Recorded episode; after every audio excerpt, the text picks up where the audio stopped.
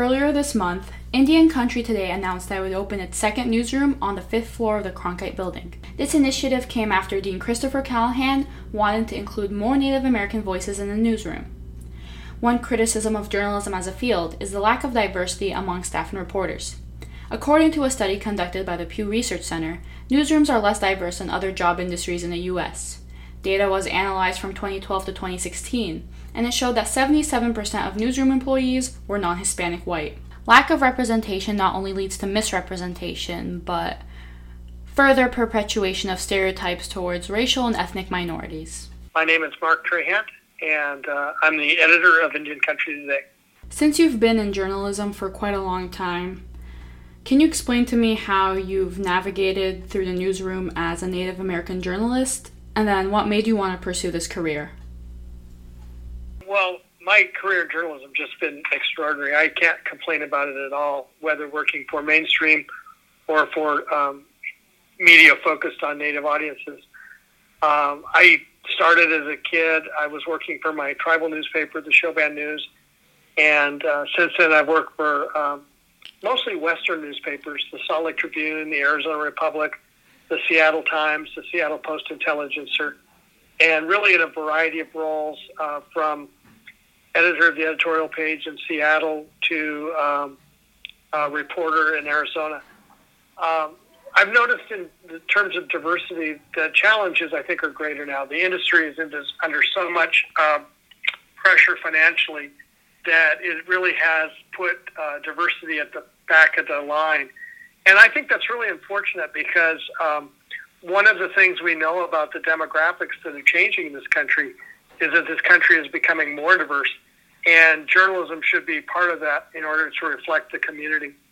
Um, so, if you look at the numbers from the American Society of Newspaper Editors, uh, th- their finding was that um, the number of Native Americans is about um, 0.37%, and um, yet Native Americans are about 2% of the population and 6% of Arizona residents. I've really just been focused on Indian country today. Um, I think what we have is an opportunity to kind of change the national story. And by that I mean uh, having Native news front and center on a network will allow us to uh, raise issues that we couldn't do before. And so that really has been my focus. It, it really, for us, it came out of election night. We just had this amazing experience where more Native Americans were elected to office than in any election previous and uh, we responded by having this broadcast. And we brought all these journalists together, and it was something so special. We thought, well, why not do this every day?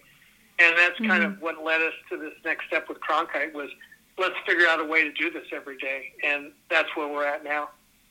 What are your words of advice for student journalists who come from minority and marginalized groups on how to find their place in the newsroom if they feel like the newsroom isn't welcoming? Well, my advice on that is very specific. If the newsroom is not um, welcoming, invent your own. We're at this time where technology has so changed the landscape that you don't have to play by the old rules. And that's exactly what we're doing in this sense. We're inventing our own. And I think that's an opportunity across the board. Media is changing so dramatically, and you can reach audiences in so many new ways that I think uh, this is just a brilliant time to be uh, an entry level journalist. Now that I've talked to Indian Country today, what about the Cronkite School and its push for diversity? I'm Rebecca Blatt. I'm an assistant dean at the Cronkite School. One of the things that I did when I first got to the Cronkite School, I was directing a program called the Public Insight Network Bureau, which was working with newsrooms across the country who wanted to do a better job of engaging their communities. And that was a big part of what that was about. Um, and that was five years ago, and, and that was you know, really coming at a time when newsrooms were realizing for a variety of reasons they needed to do a better job of really directly engaging people in their communities um, rather than simply relying on a, a, previous model of we produce content and other people receive it, uh, but really trying to engage different communities. And when you really do that, you realize how much diversity there is and, um, and, you know, you realize the imperative of trying to represent that and engage people in complicated issues. You did mention the initiative that you started. Mm-hmm. So what other so what other initiatives does a Cronkite School have in store in order to combat the diversity issue? Yeah, gosh, I think it's a lot. I mean, for us, it starts with um, recruiting and engaging diverse students and faculty and staff. Um, so, like I was saying, really hard to have diverse perspectives if we don't have people in the building and in the school who represent lots of different communities. So, that's the first thing, and really putting a lot of effort into creating pipelines with communities and schools in communities that traditionally have been left out of media or academia.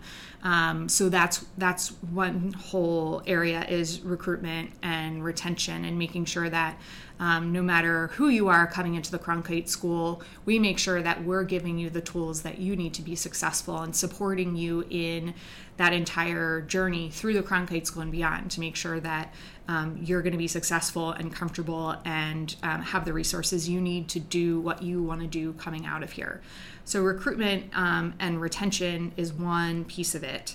Another piece of it is making sure that in the content that we create as a news organization, um, both with Cronkite News and with Arizona PBS, um, that the content we create is inclusive. And we have done that for through a variety of ways, one of which is um, seeking out funding for specific um, professors of practice who can lead students in covering communities that often have been ignored by news media. So, for example, through the Southwest Borderlands Initiative through ASU, we have received funding um, for four different Borderlands Initiative faculty members full time for our for our faculty.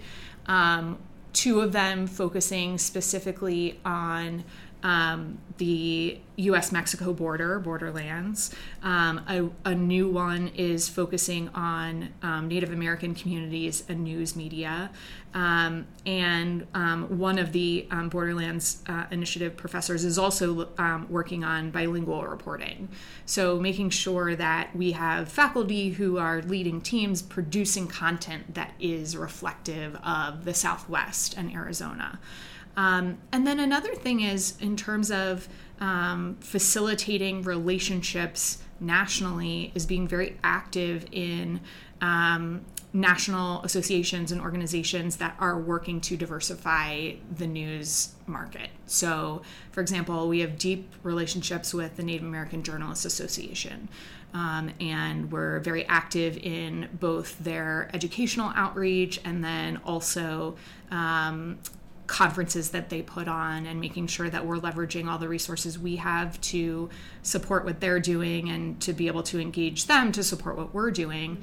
Um, and so this is the first year that NAJA has um, supported student chapters. So we're in the process of launching the you know one of the first student chapters in the country, um, and that serves a bunch of different purposes. I mean, one is through partnerships with NAJA, we can have an impact in how the industry um, works, who's in the industry. Um, but then, in addition to that, student clubs clubs can really serve a very vital role in um, creating community among students um, and providing support there. So, um, having Native students who then have opportunities through NAJA, who can get together with other Native students and mentors in the community.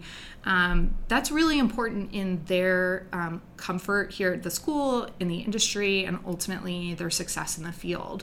For the state press, I'm Farah Eltohamy.